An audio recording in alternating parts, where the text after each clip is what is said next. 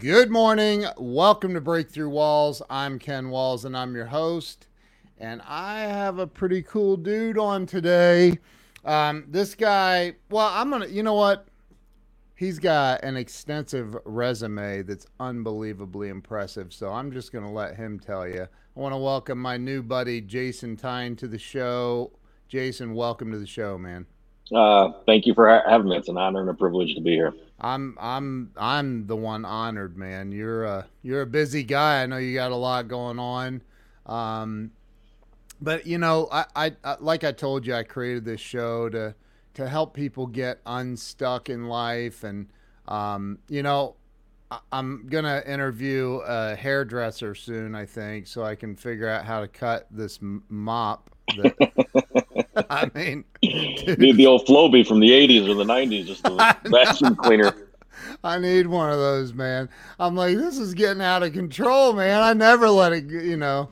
So anyway, but you know, there's a lot of people stuck right now, and I think you know by hearing your story, you'll be able to share how you got unstuck.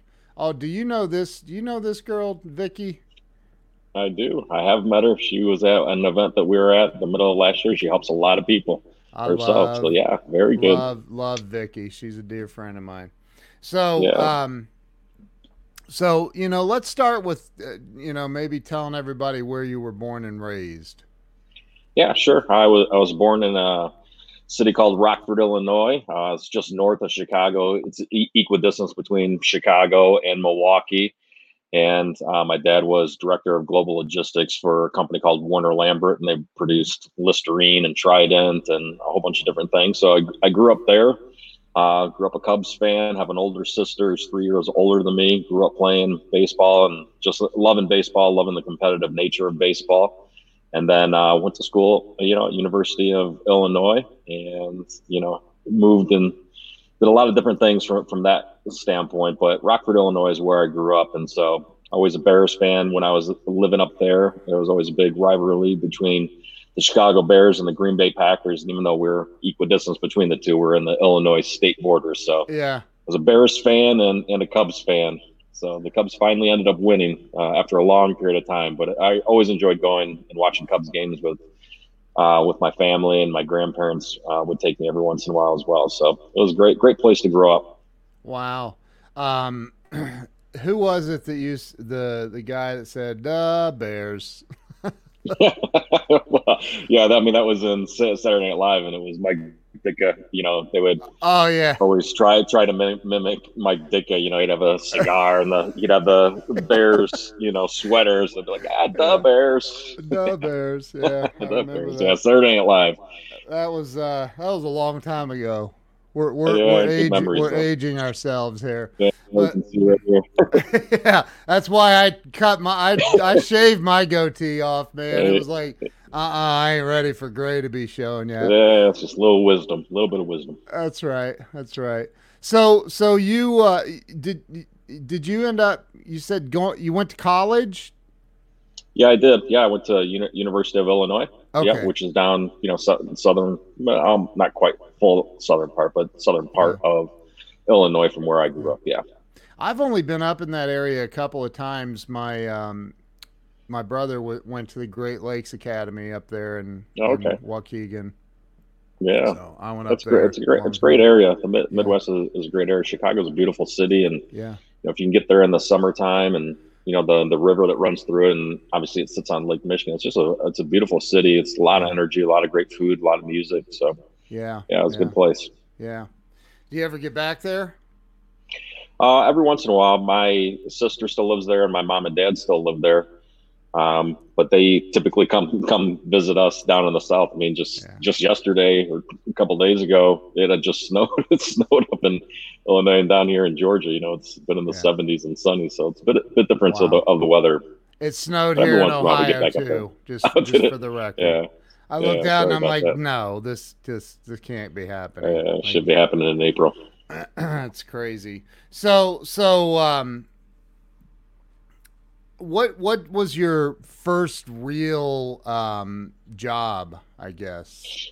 Uh, well, I, I, did a couple things. My first real job was uh, being a caddy at a uh, at a country club in Rockford, Illinois. I think when I was in in eighth grade is when I started caddying. So I caddied for you know some prominent people that were in the city there. So I actually learned quite a bit just being around those people and yeah. you know just you know doing what doing what I was doing, but listening on conversations. And then my freshman year in high school, I started um, landscaping with um, with some friends of mine, and so I did I did landscaping every summer all throughout high school and the first two or three summers of college as well. So it was great to come home, work hard every single day, sometimes six days a week from early in the morning to late at night, you know, planting bushes, laying sod, driving bobcats, and, wow. you know, taking someone's home and, you know, taking it from what it was to, you know, something something magnificent in a short period of time. But it was good to be with good friends to do it, stayed in shape, got a good tan and, you know, had fun while we were doing it. So yeah, I, I that, that was the first job that, that I did. Yeah. So who who did who pushed? Did your parents push you into doing that, or was that something you did on no, your own? No, it it was you know kind of you know sp- spontaneous. Spontaneous. We were wow. getting landscape work done at at our home, and it was a friend of my sister's that you know a, a younger guy that was in college. He was studying landscape architecture design at Iowa State University, and he was like, wow. "Hey man, do you want?"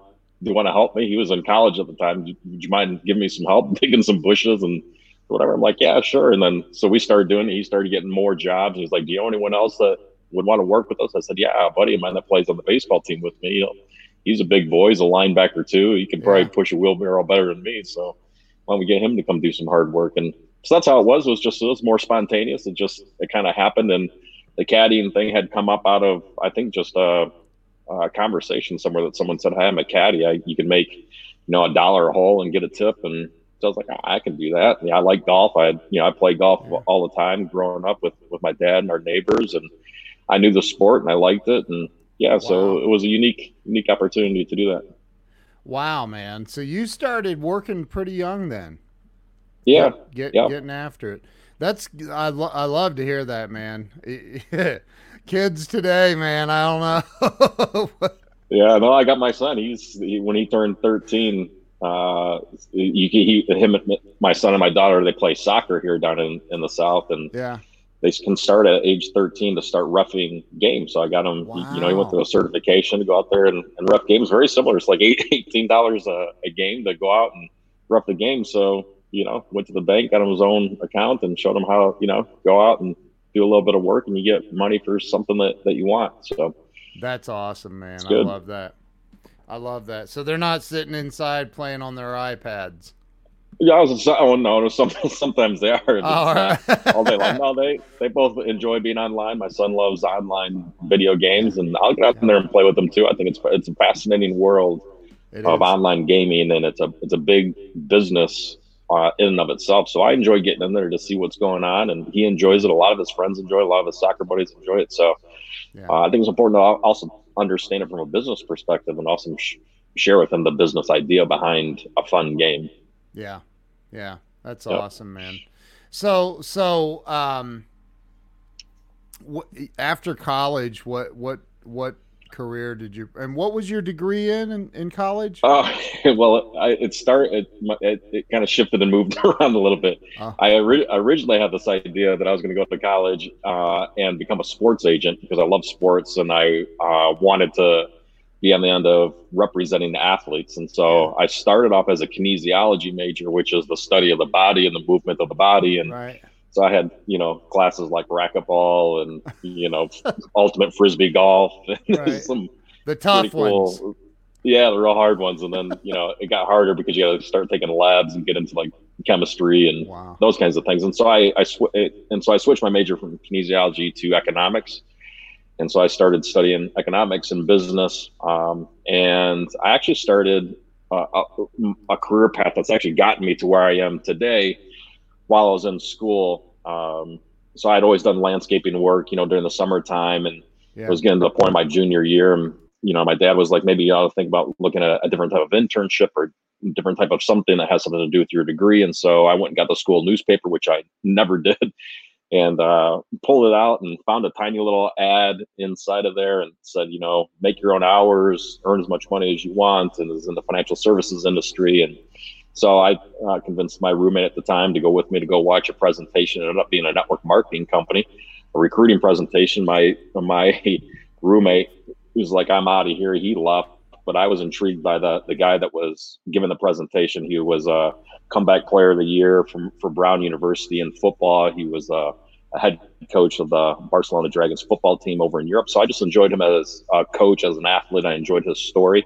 Yeah. And that ad in the in the in the newspaper is what actually launched me into uh, at the time in in college network marketing. So I started a network marketing business my junior year in college, and that's what I did. So when I got done at University of Illinois, I still I left there, moved to a western suburb of Chicago, and that's what I did. Um, was build build and recruit a team. And what's interesting is the person that put the ad in the newspaper is now my brother-in-law. So I went from not not reading the school newspaper, not what not knowing who this individual was, to answering an ad in a school newspaper. And uh, lo and behold, he's uh, you know he's now my brother-in-law, who I went fishing with just yesterday here in Georgia. So so you married, yeah, it's interesting. You married his sister, or he married your sister? I I married his girlfriend at the time, is an identical twin. Her identical twin is is my wife. So good. Yeah, Lord. very wild. Yeah, so I'm glad. Wow. Thank goodness for the uh, old University of Illinois school newspaper. Found, found my two, first I, career path and a woman. I, I, that's incredible. And I took two guesses and got it wrong. Nope. Got, was, that's awesome. So, yeah. so, um, your very first, your very first thing out, out, you went to college to build a network marketing business. I went to college, yeah. So we take, get this, a, a, Christmas, it was in the financial services industry, which means you had to hold a, an insurance license and a uh, securities license, right? Yeah. So I had to, on a Christmas break while most people are hanging out, having fun, you know, and Christmas break, and now here I am studying for these exams. And yep, network marketing, figured out how to recruit and build a team. So, yep, I got pretty good at it. Wow, that's incredible, man. So, um, yeah. what?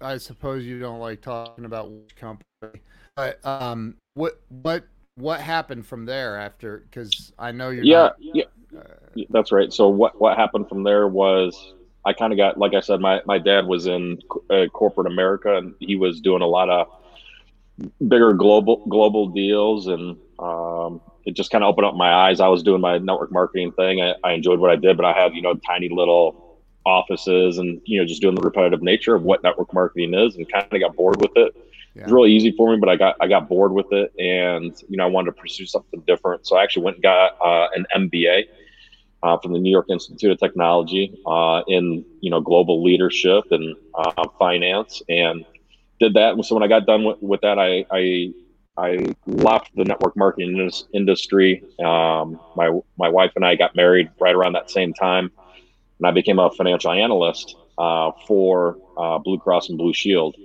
And so I did uh, a lot of interesting things there. Worked in downtown Chicago, beautiful, beautiful building right on Lake Michigan.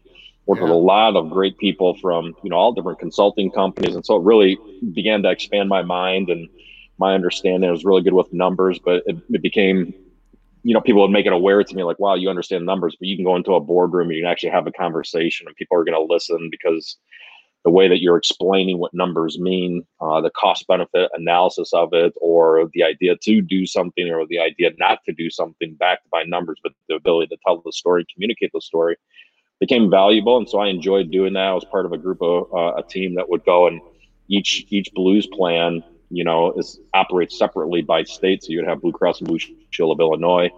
And we would go, I was part of a team that was part of the mergers and acquisitions team that they would go and acquire another blues plan from Texas, New Mexico, Oklahoma, and then being part of the executive meetings on how do you integrate these these different separate businesses together. And so I started learning a lot about leadership, about communication, and understanding of numbers, and understanding of forecasting, and understanding of you know just different things and, and what I liked and, and what I didn't like about that. I didn't like that I was sitting behind a computer a lot, even though I yeah. could crunch numbers and understand it. That wasn't what I enjoyed more was the conversation around what the numbers meant, not the you know actual ability to create the the plans and the numbers. So it was, it was a great time of learning. I enjoyed working down there. It was beautiful and met a lot of great people while I was working there as well.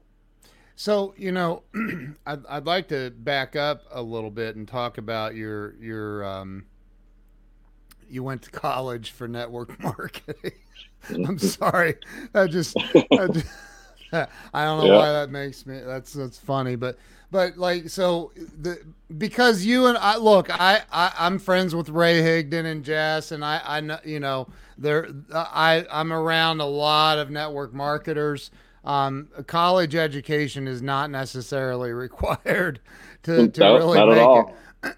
and and all. and so um, were you successful at that? Yeah, I was. Were yeah, you? absolutely. And what? Yeah, I was. And, yep, was and knew how to recruit, knew how to sell, um, knew how to began to learn how to build teams. Right. And uh, you know, it was during that time that I really I got introduced to personal development, which is what my passion is and dedication to my, my commitment to education. That's yeah. where it started. Uh, I was never I didn't like to read. You know, I wasn't a big reader. I wasn't a big you know anything. I was just an athlete that liked to compete and I liked to win. Yeah. And I liked having good good coaches around me. And you know, so when that those kinds of things d- disappear, that wasn't available in academic part of school. So when the network marketing opportunity came around, and it, the the main guy that was presented to me was a was an athlete, mm. was a coach. You know that resonated with me. He began to you know make me aware of you know some some books some you know about personal development and because yeah. it was coming from someone that was kind of like a kindred spirit uh, an athlete that liked to compete that liked to win um, i took it to heart so that's when you know i first got introduced to john maxwell then i, I joined his his it was a tape it was a tape thing it, you know a packet would get mailed to me once a month and it would be a little fill in the blank workbook with the tapes and as i'm on the train from the western suburb Chicago to downtown Chicago to work for you know Blue Cross and Blue Shield. I mean, I would, I would, I was still listening to it years later, even after I had left network marketing for that part of it. But John Maxwell tape. became cassette tape, yeah. yeah. And then it, you know, then moved to CDs and and yeah. online, and then I got uh, started, you know, opening up to like um, Franklin Covey. Wayne Dyer, just a lot, a lot of inter- interesting people, and um, Joe. Yeah.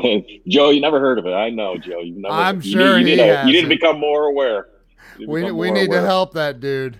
but yeah, that's where that's where you know I, the while I was in school, I saw I began to see the difference between the type of learning I was getting from an, an academic standpoint to personal development type of learning, which was became way more practical to me. It was like yeah. you know I could become a, a, a better marketer, a better leader, a better something. I don't need to just learn something to regurgitate it to get a grade. Right. And that communication was going to become important. The ability to lead was going to become important. The ability to make a decision. Just a lot of different things. Just you know, a lot of seeds began to get get planted in in me in that time, and and then I think leaving the the field standpoint of it, and then moving into a, a corporate you know setting of being a financial analyst, it, it, it again showed me that there's limitations in, in that type of environment as well. Like while I was learning, and I loved every minute of it and different things. It wasn't as free flowing as like network marketing wasn't as, you know, wasn't entrepreneurial, you know, and those kinds of things. And so what, what's very, very unique about, about that pivot is, you know, so I had left the field of the network marketing company, but the the guy that I'm talking about that was that was a coach, he ended up becoming the the chief marketing officer of the company ultimately down here in Georgia. And wow. so he had called, he had ended up calling me two years into my work at Blue Cross and Blue Shield and asked me, did I like it? Was I enjoying it? And I said, no, I'm actually kind of bored. And he said, well, you know, we need someone to come work on the executive team down in Georgia. You are in the field. You understand that. Would you be willing to, you and your wife be willing to move down to Georgia to become vice president of the company and oversee all of the United States and Canada? And I was, you know, 26, 27 years old at the time. And Jeez. Uh, I'd never been to Atlanta, so I flew down and you know, I was like, well, what's the worst thing that could happen? My wife and I didn't have any kids. And I was just basically like, look, I, I know him. I trust him. I've been with the company before in the field. This is from an executive standpoint. I met yeah. with the president of the company at the time, loved him as, as an individual, the way that he led, the way he would allow me to do what I wanted to do. And so, you know, it was, you know, if it didn't work out, we could always move back. I was never, I'm never afraid of something not working out because I can always I, I feel like I have enough strengths and believe in myself enough and something with my wife and my family and they all support me and believe me that if you have a belief system around you that like reduces the risk uh, of going and doing something. And so that's what I did. We moved down here 16 years ago. So I became uh, vice president of that network marketing company that had started in the field at college um, and became an executive of that company. At 26 yeah. or 27 years old? Yeah. Was yeah, it a big, big right. company? It's a big company. Yeah. Wow. Really big company. And you're the you were you were the VP of sales vice president of sales for for that entire company. Yep. Wow. As an executive overseeing the United States and Canada, we probably had thirty thousand agents, you know, for recruiting five thousand people a month and into that organization. So it, it, it, was yeah, it was a fascinating opportunity. Uh, and you know, when you when there's there's people that you know, there's people that you trust, or yeah, you know, an opportunity that's there. It's the old Richard Branson thing is, you know, you when an opportunity gets presented to you, you just just say yes, and then you figure it out. You figure it out later. And right. you know, I've never been afraid of you know just taking a risk that way. Yeah. Some people have a challenge with it, but you know, what's the worst thing that can happen is it doesn't work out, and you move back, move back somewhere else, and you start figure over. something else out. Yeah, that's exactly right. Yeah, I think that that man, that's um, I love that because you you went through. I mean, you have an MBA, dude, and like, it, it, like you have all this formal education, and and they teach you in that that that you know go get a job and and you know get a 401k that's right. work 30 years and retire and live happily ever after until you die five years later. Right. That's right. Or whatever right? That's so, right that's right. Um, and you're like, no, I don't, I don't, I don't see it that way. That's not the way it's going to mm-hmm. go. Wow. No, I, I, I enjoy, I enjoy the, the formal learning for the sake of being able to understand something from a, from a different perspective and just the, the commitment to it. And, you know, I wasn't doing it to try to you, you get a higher salary or do anything to me is just something that, you, you know, I had missed it earlier in my life and was just something that was there that it's just like I need to go finish it and you know kind of kind of check it off. Otherwise, it's like a an open loop that just keeps running. It's and I would always known that it was there and just wanted to you know finish finish it off. You, you've you've got people who are curious. That's funny. Um, yeah. So um, from there, how and how long? How long were you? Let's see. You were at Blue Cross Blue Shield for how long? Uh, I was there for maybe two and a half, two and a half years, two years, something like that. And then okay. when I came down to Georgia, I was okay. about the about the same amount of time before I pivoted from that role into what launched me out in, into the world. And so, okay. you know, it, it was always that environment that created the, the other learning, whether it was, you know, while I was in the field doing what I was doing, that created an opportunity or, you know, something, something totally different. Yeah. So so you you ended up leaving that company. I'm I'm gonna. I I did yeah. So yeah, it it was. I had brought in an outside sales trainer um, for it. So my job was pretty simple: it was to increase recruiting, help okay. increase recruiting, and help increase sales revenue to to the company. And so I put together a couple. I put together three different partnerships to to make it happen. And and one of them was I was interviewing a lot of outside speakers to come in and put on uh, a big two day sales and leadership training. So I figured if you could teach people how to recruit uh, and sell at the same time, it wouldn't be recruit and then sell. It'd be if you could do them both at the same time. Two right. plus two doesn't equal four. You can actually create a, a massive uh, momentum swing. And so I had interviewed, you know, the first person I interviewed was the first person I started listening to was John Maxwell because he's here in Georgia his price range was a little bit a little bit higher. You know, I did such a good job of convincing the president of our company that we needed to put on two day sales and leadership trains. He said, Jason, it's such a great idea. I'm going to give you a budget of exactly zero dollars dollars to get it done. And I took that as a challenge. And so I, I was hell bent on proving that I could take a cost center called, called the sales and marketing department and turn it into a profit center instead of a corporate structure using entrepreneurial skills that I knew that I had.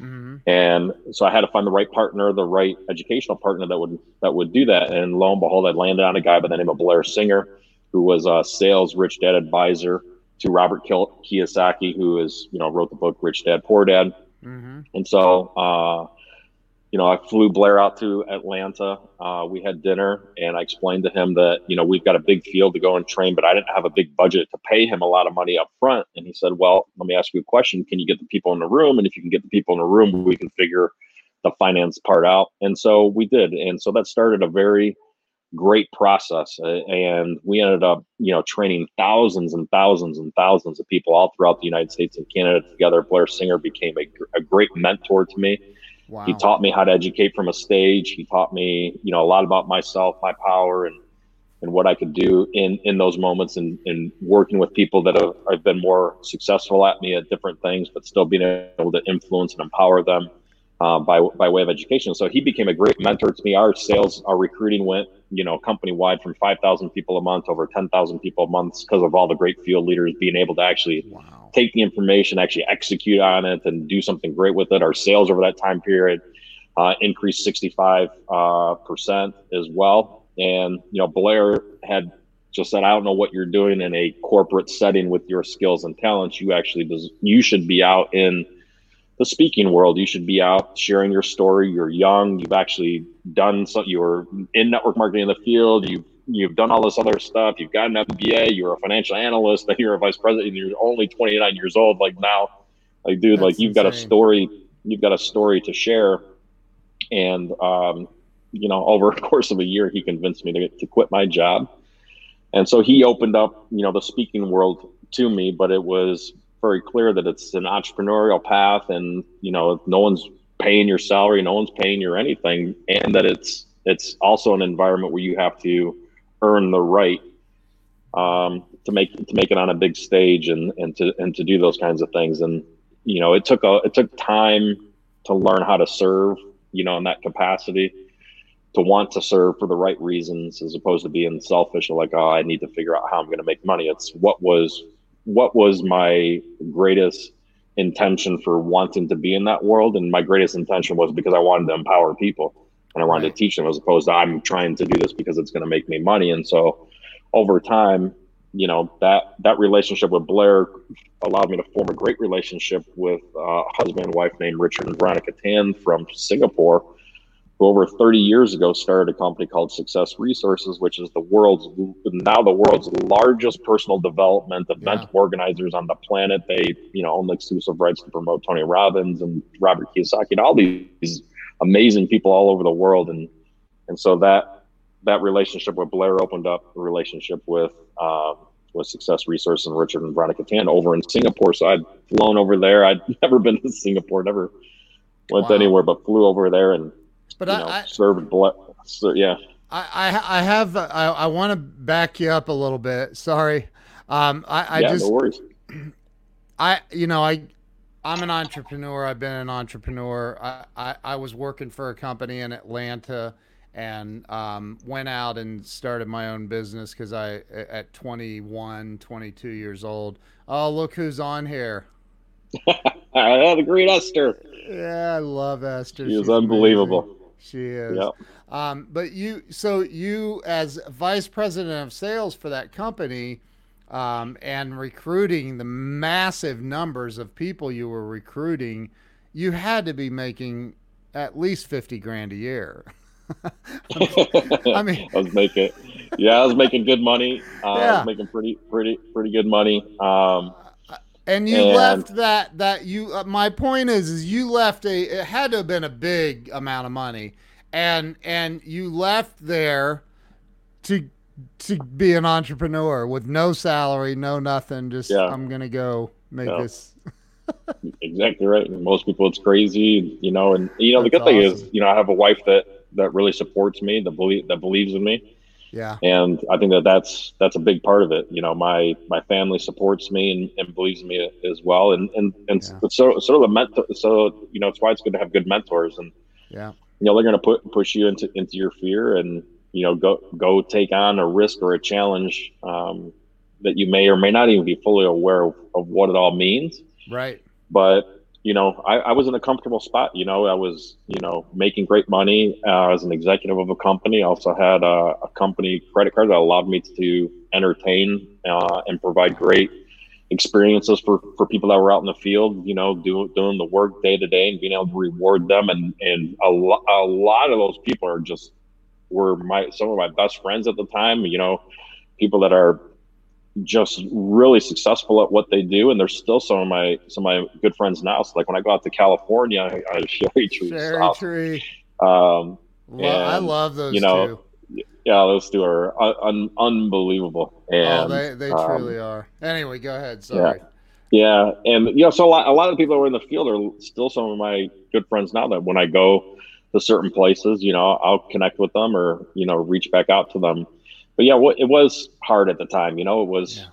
You know, it, it's it's challenging to do. That's why I said it took me a year to. It took me a year to actually make the decision to to go and do it. And um, you know, you just it's a lot of tr- a lot of trust, a lot of belief in yourself. But yeah, I mean, there's yeah. fear, there's risk, there there's yeah. fear and risk in staying where you are too. And you yeah. know, I don't want to be someone that's that lives with regret that looks back and says, "Man, I wonder, uh, I wish I would have, or I, I wonder what would have happened if I ever did that." And so, you know, I've always, you know, kind of moved to where my intuition is leading me to where you can test yourself and use your god-given talents for the best of your ability to help other people in whatever capacity or way that way that that is. And when the opportunity presents itself i think that you feel right about it. Do you think that that's a a um because i'm like that too man. I'm like you know let's just jump off the cliff and build build a parachute on the way down or something you know? Um i think that a lot of people are very very adverse to they're risk adverse right? They're afraid to take that that chance like that. Like um, is that something you think is learned or you're just kind of born with it?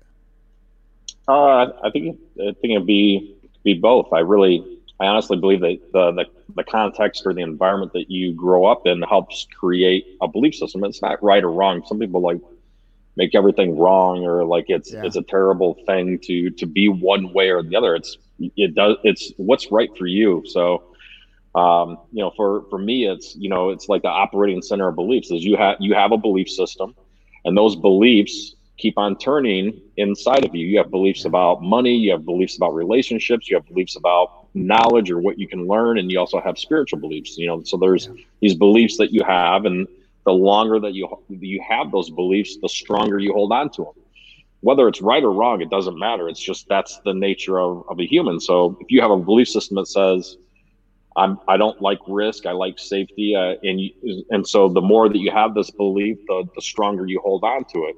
And even if someone presents you with an opportunity that has more truth in it than what you've been saying or what you've been believing, even if it has more, more truth to it, you'll probably still choose your old behavior. Yep for no other reason than you're in a battle between your ego and your spirit. and You just don't want your ego to, ego to be wrong, and you don't want to have been wrong for your whole life for the past five, ten, or fifteen yeah. years. So you go, oh, I'm just going to choose to continue to do what I'm doing. I'm just going to take that stance, and pretty soon you're run by run by that belief system, and that's why you know when you can get around certain types of people that you can really trust or that really mentor you or that can really have a tough conversation with you or you know challenge you on you know your skill set or they believe in you maybe a little bit more than than you do. That's why i always loved coaches and baseball is you always have a coach that's just you know would believe in you and you go back to practice and you you work hard at it again. So what hopefully what happens over time is you can peel back and open up your self-awareness but some people just you know i think it's you know some people don't like to fail and they don't like to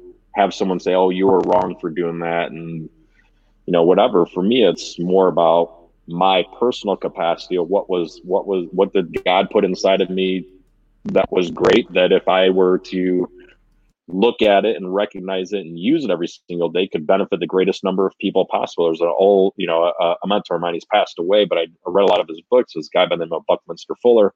He said what could you do for 100% of humanity that could create you know spontaneous cooperation for all without any offense to anyone and what would it what would you do uh, every single day? And what are the talents that you have that if you offered them out to other people uh, could help them and could empower them? And that's you know just a way that I, have lived my life. And you know sometimes it means you, you make a, a, pivot you make a change and you go use those skills somewhere else. But yeah it's i don't know if, i think it's a bit of both. You know some people are yeah. you know just the environment that they're in they just like the safety of of what they do the the knowingness of, of what they do. But that can come that can get hit too. So yeah. So you you you ended up. I'm impressed with it that you you left this this cushy job. I mean, it had to. I, I hate to put it that way, but it had to have been. And you just went. I'm going out. I'm gonna make my. There was. Way. I you know I was reporting the president of the company at the time. And, right. You know the company got acquired. You know had been acquired by a couple other companies, and it it would have been a very you know a long term path. I had a it yeah. had a, I had a there was pension plan, stock options, you know all kinds yeah. all kinds of the typical corporate scenario deals that that were in there. But wow. you know for me it was more about pursuing pursuing who who I am and and what I'm doing because I honestly believe that you have a calling in life or you have a purpose for your life. I think that the reason that you're alive is reason enough to realize that you do have a purpose for your life because if you didn't you know you'd be doing something different but yeah and that what we do uh, echoes, regardless of your spiritual belief, I really do believe that what we do echoes against the backdrop of all of eternity, and that you know you'll be held accountable for what you were and how you did what you did, and Amen. Um, did you do it? Did you do it for the best of your ability? And so, you know, that's a guided. I'm more of a spiritually guided person over time that way, and and recognizing that you know there's really not a risk to it. There's a risk yeah. to not do it wow. as a bigger risk. So, but yeah, that has to be learned, and that has to come with experience and time and failure. I mean, a lot of failures along the way too. Wow. So, so what happened when you went out in on your own? Did you immediately start like you you made millions of dollars first year out? No, not at all. No, not at all. no. no, you scratch and claw and fight your way fight your way through it. No, it's tough times. It's really hard hard times, you know, to to get out there.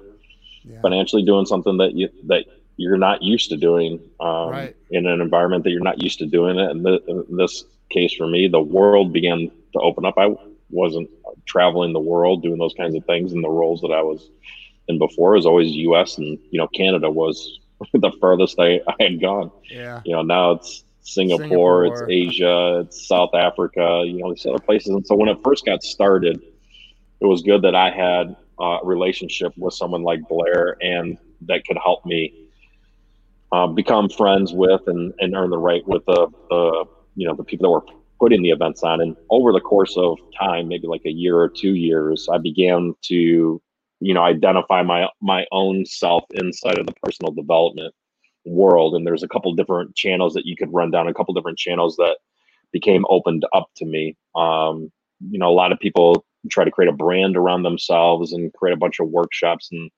series about, around them and what they believe and that's great but yeah. that wasn't what i was pursuing. I didn't feel like that that was a calling to me even though it was presented to me like hey you ought to create you know a series of workshops and we'll help promote them all over the world and create a brand for you and that wasn't appealing to me.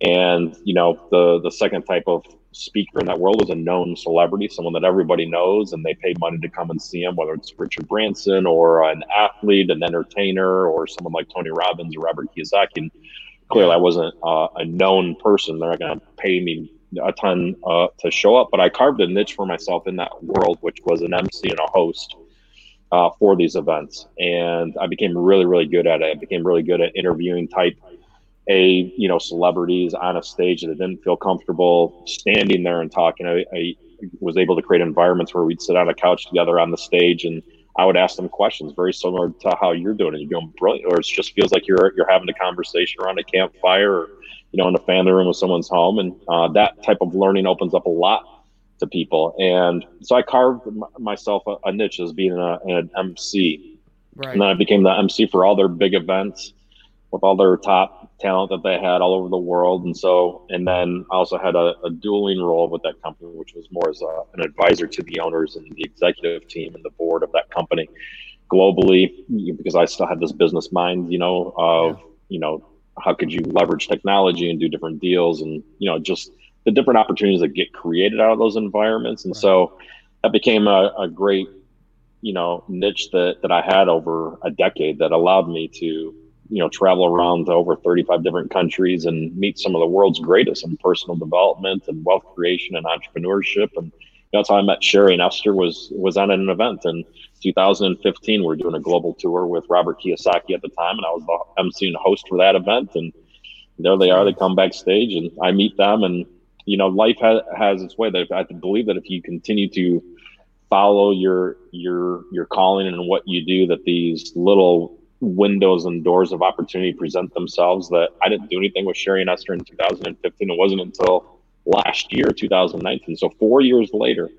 and then we decided to get into business together and um, you know help build a, a, company out, a technology company out. So it's just you know I think that you know the more that you believe in yourself, and if you do if you do what you're supposed to be doing, uh, I think that life will continue to unfold and and open up other opportunities for you. It's not that you have to pursue every opportunity. It's a, a challenging thing that most people like to try to like you know fish with a shiny lure and they just go after everything or a squirrel trying to grab a hundred different nuts. It's it's really the more self-aware you are, you know, the better, the more comfortable you feel in a certain spot, and just just want to become the world's best at what you do, and that's what I I, did in that person about worlds. I just wanted to be the world's best MC and host at the time, and I enjoyed introducing people to a lot of other people, which I'm sure you get the joy out of too. You get to, yeah. you know, every week, you know, bring somebody else on and introduce them to people that are looking for something. And I was never ignorant or arrogant enough to think that, oh, geez, I have all the answers and I'm the only person you need to listen to. It's, yeah, no, let me introduce you to, you know, Susie, let me introduce you to John. It's like, you know, the old Ed McMahon thing of here's Johnny, right? Like, yep. you know, there's Johnny. Go listen to Johnny, and you know I'll be your friend, and I can introduce you, and I can challenge you, and, and do all those kinds of things. But it's it's more who do you need to hear from at this moment in time? It's what's more important than you know, listening to me or listening to, you know, just somebody. Uh, dude, I, I absolutely love that because I, you know, there are there are people that think that that you know, hey, I'm the only one you need to be listening to, and, right? And you know, I I I mean, I'm very open about this. I I I'm a recovered alcoholic with 17 and a half years sober, and and I've been in a lot of wow, those nice. recovery meetings where it's like you know, I, I, had to get from a place of of comparing myself to everyone in in those rooms to looking yeah. for the similarities, so I could take what I needed from that and and leave what I didn't need behind. And I I think that. Um, the world needs to stop being so dang judgmental. That's right. I you're mean, absolutely right. Right, because you're you're really just hurting yourself by being like that. Um, like you know Joe Ingram, I, have been trying to get through to him for quite a while. well, I'll tell you, I go to him. He's got all the answers. but you know, so what about the people though? Because you said something a second ago. You know, all you have to do is believe in yourself. I th- and I paraphrase that, but it was something like that. there are I mean, I, I have never, I've not even come close to recruiting the number of people you have, but I've recruited salespeople to work for me and trained them and all that, and and interviewed probably thousands. Um, and you know, uh, you can tell within about thirty seconds, like, okay, does this guy really, uh, you know, the sincerity? You can tell if he believes in himself or not, or herself, and and like you know what about the people that don't believe in themselves? Do we just cast them to the side? How do you or do you just do you do you try to figure out okay here's what you need to do? And i i we're going to talk about bank code here in a minute too because it's unbelievable um, I actually have my my bank code pulled up on the screen behind us here. I'll bet you could guess what I am. But anyway, um, you know the it's it's very interesting. So I, the people that have a tough time believing in themselves, what do you what do you how do you guide those people?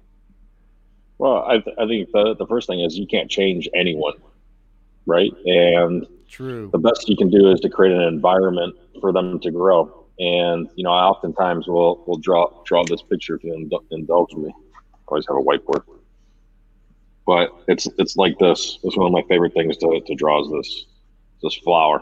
Yeah. Right. And so you know everyone is like a flower, and everyone realizes that there's there's sun, right? Yep. There's rain. Yeah. Yeah. You see that? There's rain. There's fertilizer. Yeah. And then there and then there's the the dirt. And so what's really really important about this is is recognizing that the the rain does not cause the flower to grow, right? The sun does not cause the flower to grow. Right. The fertilizer does not cause the flower to grow, and the dirt does not cause the flower to grow, right? But when all the conditions are there for the flower, right? Can you see that all right? When all the conditions are there for the flower, the flower yeah. can become what the flower is already predestined to become, anyways. Right. So a lot of people say, well, all you need is sunshine. All you need is inspiration and motivation. But uh, if all you gave a flower was sunshine, uh, the flower would die. Yep. Right. And then some people say, well, you just, all you need is rain. All you need to do is, is make it rain. All you need is some more money to solve all your problems. But if all you gave a flower was rain, the flower would die. Yep. Some people say, well, you just need fertilizer. Well, if all you give a flower was fertilizer, it would die. Same thing with dirt. If all you give a flower was dirt, then the flower would die. But uh, human beings are the same way. Uh, it, when all the conditions are there at the right time, at the right moment, in the right amount, the flower can become what the flower is already predestined to become, anyways right? And wow. too many people give too too much satisfaction to the sun, to the rain, to the to the fertilizer, to to the dirt.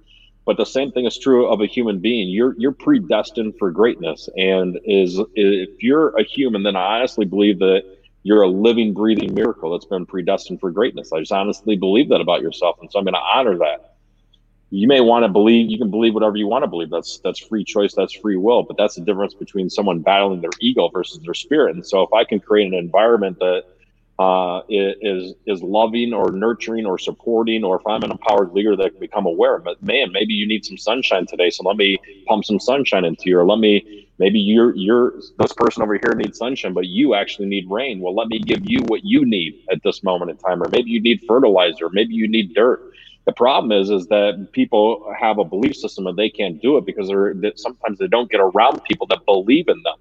Mm. Um, and maybe sometimes it's just getting in a different environment. Maybe it's just reading a book. Maybe it's just listening to your show. Maybe it's listening to a podcast. Maybe it's just slowly allowing yourself to become self aware because the more that you become self aware, now all of a sudden you can move down a process of self management. You're not going to change anything about yourself until you're aware of it. You're not going to go to a gym and work out and try to get physically fit until you become aware that, wow, I'm a little fluffy.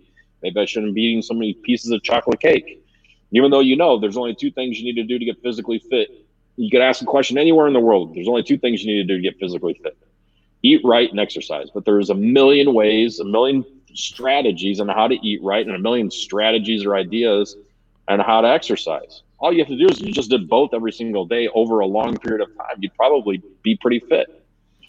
Right. Wow. And so people think that it's like these awesome, miraculous things that need to take place and, you know, these massive epiphanies and aha moments. You may have them, but it's really just what are you going to do every single day? So if you have a belief system that's more negative than positive one, of the simplest things you could do is just be to create a daily gratitude journal. Just ask yourself, what am I grateful for today? Just that one question a day. If you ask that question of yourself every single day over a long period of time, at some moment, awareness would open up. At some moment, that belief system that I was talking about would begin to, to shift from I'm holding on to this belief to maybe I'm going to be willing to let go of that belief Right. Because maybe that belief isn't serving me to where I'm trying to get to. Maybe it served me in my past. And again, the problem is people make it right versus wrong.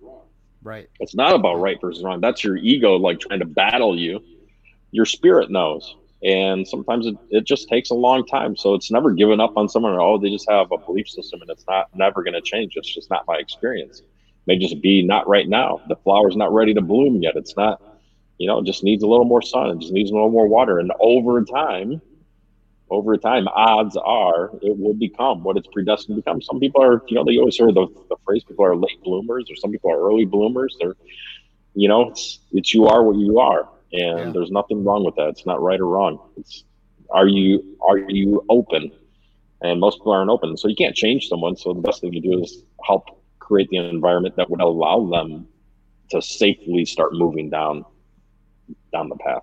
That that that's why, that's why I loved about the events and like I'm seeing a host. I loved creating an environment that would make them feel like they were safe. Um, everyone was here for their best interest, and yeah. that the the fact that was they showed up. Right, they came to the event looking for something, which is the biggest pro- point in the whole process. It doesn't matter who's standing on the stage teaching. The fact that you showed up is what was important. That you were willing to come into an environment to learn. And um, you know, some people it takes them longer than others. Uh, that that might be the the flower thing. Show show the flower on the on the whiteboard if you would again. That is one of the most amazing analogies I think I've and simple. It's amazing yeah. and simple. Or it's simple and amazing. I'm not sure which one first, but wow, dude. Yep. So so because you're you're absolutely right. You're absolutely right. There are lots of people that that I've read all the motivational books and I've I've been to every seminar and uh, there's there are there are seminar addicts. I truly believe I that. I've seen, I've seen them. You're like I know. Yeah, they all know me by my first name. so they so, heard of them. Yeah, but they don't do anything with it, right? right? And it's and it's because they're missing the other elements. They're getting too much yeah, sunshine, not enough rain. Yeah, and the, yeah, and that there's a there's an element of uncertainty that that's there from there's you know there's more fear than there is love of becoming who they're supposed to become. Yeah. Wow. Right. And so, so I said it's like it's a dance between your ego and your spirit, and you know it's it's you stop yourself. You can convince yourself to not do anything, or you can convince yourself to do something. Um, and it, like I said, it, it's not right or wrong. It's but are you aware? Yeah. Are you aware of it? So, so talk about a little bit. You know, you met. You said you met um, Esther and Cheri back in um, 2015. 2015. Yeah. And then right. you and and didn't do anything until last year, 2019. Last year. That's right. And and what what are a couple? I mean, besides they're two of the most amazing humans on planet Earth. Um, True. What are did you ever sleep in a warehouse or a storage unit? no, never slept in a storage unit like Cheri, but I have great, I great respect and a- admiration for it. Yeah, and you know, I met, I, you know, I doing what I was doing. I had met every sales trainer, speaker, marketing yeah. person, yeah. stock trader. You know, a lot of these programs or workshops that are sold at, at a lot of these events globally, and so I didn't, I didn't know. We're in Vietnam. Um, Robert Kiyosaki was the, the headliner. So we have, have, a lot of other speakers that would come, and so Cheri was one of one of the speakers. She was present, presenting on sales. A lot of times, I get I would tune out the the sales speakers, especially if they're selling a workshop. Um, but she came backstage with Esther, and she had the cards. I'm sure she showed showed them to you. And you know, so backstage, she's asked me to sort these cards in order of what was most valuable to me from, from most important to least important. And uh, I distinctly remember having the cards. Esther actually took a picture of it. She still has a picture of that moment backstage in Vietnam. But I remember the simple, the simplicity of it. And I, I enjoyed the simplicity of it. And because I was learning something about myself in the process, and I enjoyed the two of them and just the conversation of the two of them, which, yeah, you got them right there. And um, that's awesome. And and so I, th- I think you, you, you realize. So I, then I was, you know, I was wanting to listen to what Cheri had to say, and you know, she got up there, and I, I wanted to listen for the whole ninety minutes. And she's just a master communicator. And so I, you know, I've oh. been around, like I said, the, the the best of the best all, all over the world. And as soon as she got on the stage, and as soon as she started communicating, I was like, man, she she is unique. She's a master communicator, and it's not like uh, a hypothesis, a, a, theory. She actually gave them the practic- practicality of here's what you can go do, right? You can simply take these cards and actually go do something with it today. You can actually right. use this stuff right now. And I loved the the practicality of being able to implement something that you just learned because that's the biggest gap. You know, people learn a lot, but they don't do a lot. Right. And so she she bridged the gap and she bridged the gap in something that is extremely important, which is around someone's personality type um, and whether they're a blueprint action nurturing or knowledge type of person. And um, i liked that she was presenting a way to communicate to people much like the flower right? Much like this flower this yeah. is my paradigm right? And she created a, a methodology that allows you to communicate to someone not based on who i am but based on who they are which was uh, extremely empowering uh, that if you can communicate to somebody in the way that they were authentically designed to be communicated to, the uh, the opportunity for communication to land was going to be increased, and the opportunity to create a, an environment for learning and leading and influencing and empowering that person would be increased because you'd be speaking to them in a way that they were designed to receive communication. And so I loved it, and I loved the two of them. We had breakfast the next day. Um, we didn't we didn't do anything, but I, I, followed them. We were friends on Facebook, and my wife was friends with them on Facebook, even though she had never met them. And I loved the way that they lived their life. I loved who they were. I loved that they were dedicated and principled to to building their business and taking it out to to the world, which they've done. And then, um, you know, every year we'd always get on a phone call, much like I would with a lot of other people that were on on the tour. It's just loving loving them and seeing what they were doing. And you know, if there was ever an opportunity, they always wanted to to do something together. And you know, I was just enjoying what I was doing. But the the end of last year, they're taking all that methodology and creating this company, Codebreaker Technologies, which was taking that methodology and turning it into artificial intelligence and making a pivot from just pure education, just stand on a stage and educate and workshops and have people out there doing the same thing to taking the methodology into technology that could be implemented inside of a lot of companies licensed globally all over the world so that people could have that same methodology but in a more simple manner and in an artificial intelligence. And that really uh, got me inspired to be able to, to come work with them to show them how to you know help license it and put it into larger companies so that you can empower way more people than you could just stand on a stage yeah. And, you know, it's a methodology that's been proven and I, I, like the dedication to it. And so I liked that challenge of being able to, it's a hard challenge. It's a hard pivot um, yeah. to go from just education to technology. But as long as the technology is educational, then it makes a, a world of difference. That's something that's worthwhile. So it was, again, it was just another, you know, pivot along the way, another unfolding process. Yeah, but I, I look at this and you know from my perspective, I, I after hearing your your your story uh, and how it all unfolded, you you you know it, it it all comes together, man. And what you're doing now with the math and the numbers and the technology and the and sales and recruiting and network marketing, it's all like come together in this giant formation of of who you were supposed to be. You're the flower, right? I am the flower. So I look at my. That's how. That's how I look at my life. That's how I look at people. So every time I get an opportunity, I will draw it. If you've ever been at any stage anywhere in the world, me, it's usually the first. Even before I introduce all the other awesome speakers who everybody knows, I'll. There needs to be a flip chart. There needs to be a marker. I'm going to draw a flower, and wow. it's just. I think that people, it, they they'll resonate with it because just like you said, the, the practicality of it. But it, it is a metaphor. It is, you are predestined for greatness, and. Yeah. Um, you know, you just you, you got to realize what what do you need at this moment in time, or what does somebody else need at this moment in time. So so and and I I also have the book. So yeah, as as soon I I interviewed Cheri first, and and I was like I was just I mean you know I was blown away blown away. Yeah. Um, one amazing, of the best best leader. interviews ever that I've had, and and so so you know I think what you're so you're the vice president of sales with the company, um, right? Is that right? Of yeah, of licensing and strategy for them. Yeah. Okay. Okay. How to take what they do and, and license it in the global strategy for, you know, taking what which she's developed for for so long and trying to find ways that we can leverage it and empower as many people as possible utilizing the methodology you know, through technology. Mm-hmm. Okay. Um, and and I'm assuming it's just exploding for you as well. It started to. It the the you got to remember the pivoting from education to technology is always a pivot. So there's always yeah. a, a, slowness that that happens when you pivot to do something.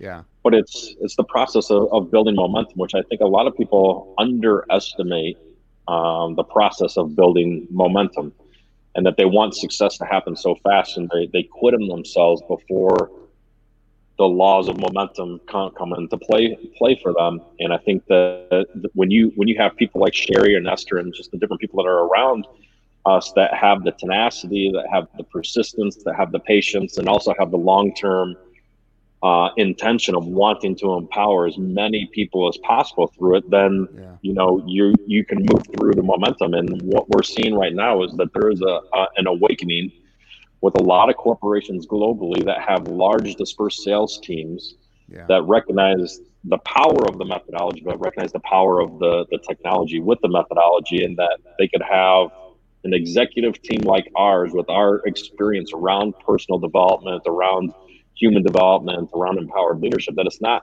just a technology company, it's a technology company that's run by uh, people that love to empower other people and know how to build leaders and know how to not just you know use the technology but use it in a way that actually amplifies and allows someone to become the best version of themselves possible based on who they are. Yeah. Not who they who we who someone tells them that they should be. It's who they are and that's there's magic in the power of that. So for for somebody not that that didn't see my interview with with Cheri or Esther that maybe um, like I know Larry Larry Schneider is a uh, is a is a I, I don't know what you call him a partner in the deal. I know he's involved. Um, yeah we have a whole, whole host of certified trainers and different affiliates that are out there we're Yeah. actually just launching a, a coaching program for people that want to just learn how to coach with the methodology so i mean Yeah. there's been a lot of demand a lot of interest in wanting to partner with us yeah what it so explain in lay terms if you could um, for somebody not familiar with with the code breaker technologies or the bank code um, in lay terms what what what is it Uh, the it was started out with Cheri, just like the book that you said, "Why They Buy." It's predict buying behavior in 90 seconds or less. And uh, so, if you're someone that's in in the business of dealing with people, and if you're in business, you're dealing with people. yeah And so, the methodology was created to understand uh, and predict. Uh, we're the only validated process that's out there that predicts buying behavior based on someone's personality type. And it'll tell you that in an instant so that if I'm selling you something or communicating to you, that I know your predominant bank code. Uh, like I said, bank is an acronym that stands for stands for blueprint, action, nurturing, knowledge. It just means that people have a different set of values. It's not right or wrong, but they just have a different set of values based on who they are. And so, if you could understand that with your prospect at the beginning of the sales cycle, it would make your communication to them during the sales cycle more effective uh, and more efficient and more accurate which means that you can shorten the sales cycle you can shorten the amount of energy and time it takes to do something. And the same thing with the artificial intelligence tool is the ability to copy and paste some text even audio to text files of someone that you're interested in communicating to. It could be their linkedin profile it could be a facebook post it could be a messenger post a whatsapp whatever. You can just literally copy paste it hit a button in a nanosecond it'll tell you our artificial intelligence will tell you their buying behavior uh, and what their value set of values are instantaneously. So that's the front end component of it. Is predict buying behavior in less than 90 seconds with our ai tool in nanoseconds. But the larger component of it is is like i present with the the flower is that you'll you'll realize that your ability to communicate is increased your ability to run a team to lead to influence and to empower others will be greatly enhanced by understanding uh, this framework or paradigm of, of communication with people. So it's it's a tool uh, that allows tremendous uh, empathic communication to take place. Um, wow. you know people tell us about relationships they have with their children or their spouse or a business partner or somebody else. So the that's the bigger benefit of it all. And that's the the intention for going out there. But the the veil you know the piercing of the veil is sales and predicting buying behavior. And if you have, if you're in any kind of a bit, if you're in a marriage or a relationship or have children, You deal you're in sales. you deal with people. Right, right, you talk to a person right. If you're alive, hey, there's a good That's chance it. you're in sales. Robert Kiyosaki, and we be out speaking, always say business would be a lot easier if there were no people involved. But unfortunately, there's unfortunately or fortunately, there's people, and so That's- you know, true. and the population is, is growing, and so your ability to communicate in the world, you know, is, is what it is. Different languages, different cultures. If you don't have people, I mean, it's the other thing that I lo- loved about the, the methodology and why I would come and, and partner with them is it's one thing to have sales skills right. it's another thing to have people handling skills. And if you were to put weight on one, one or the other, it's the people handling skills that is most valuable over time because the people handling skills is part of sales skills. But most people just isolate it's just sales skills and they only want to just learn a sales skill. So if you have the opportunity to learn one or the other, I would encourage you to learn people handling skills because it'll serve you in any capacity, in any avenue of your life, anywhere in the world. Wow. Man, I cannot believe we've been on here uh, an hour and four minutes. This has flown by. One one last question. I, I don't want to. I know your time's valuable. I just wanted to ask. I ask everybody, what do you think the number one thing is that holds people back in life? Um, I think it's the fear. I think it's for me, it's really a battle between their ego and their spirit. And I, I think that the ego for too many people wins the day, and it makes it's there to protect you and create fear, anxiety, you know, which is a a, a bag of emotions that that sits there. Yeah. And I don't think that too many people tap in tap into their spirit or spend enough time you know, tapping into their spirit, being grateful for what they do have. What is the true purpose for you being here?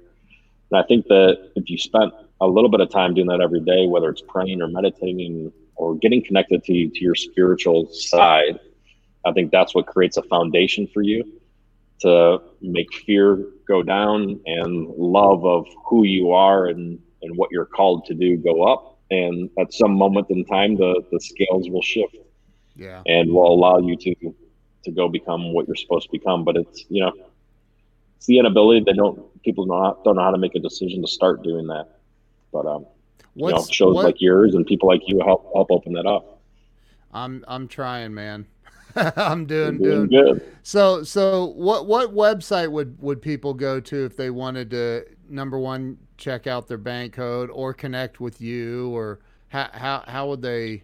Yeah, they can go to crackmycode.com you know, www.crackmycode.com and you can go crack your code. If you want wanted Cheri's book, you go to whytheybuy.com. Yeah. And, you know, it's a great, great, pro- great process to, to begin. And, yeah. you know, just go, it's a 90 second process to go and sort cards and you have an awesome report about yourself. Hey, Caesar, it's a good friend of mine down in, in Colombia. He's an awesome oh. guy. He, he, himself empowers a lot of hey, people. He's got a great son over uh, Australia named Caesar as well. I hopefully made it back home. But. Dude, you are um, you're you're wow. We need to be closer friends.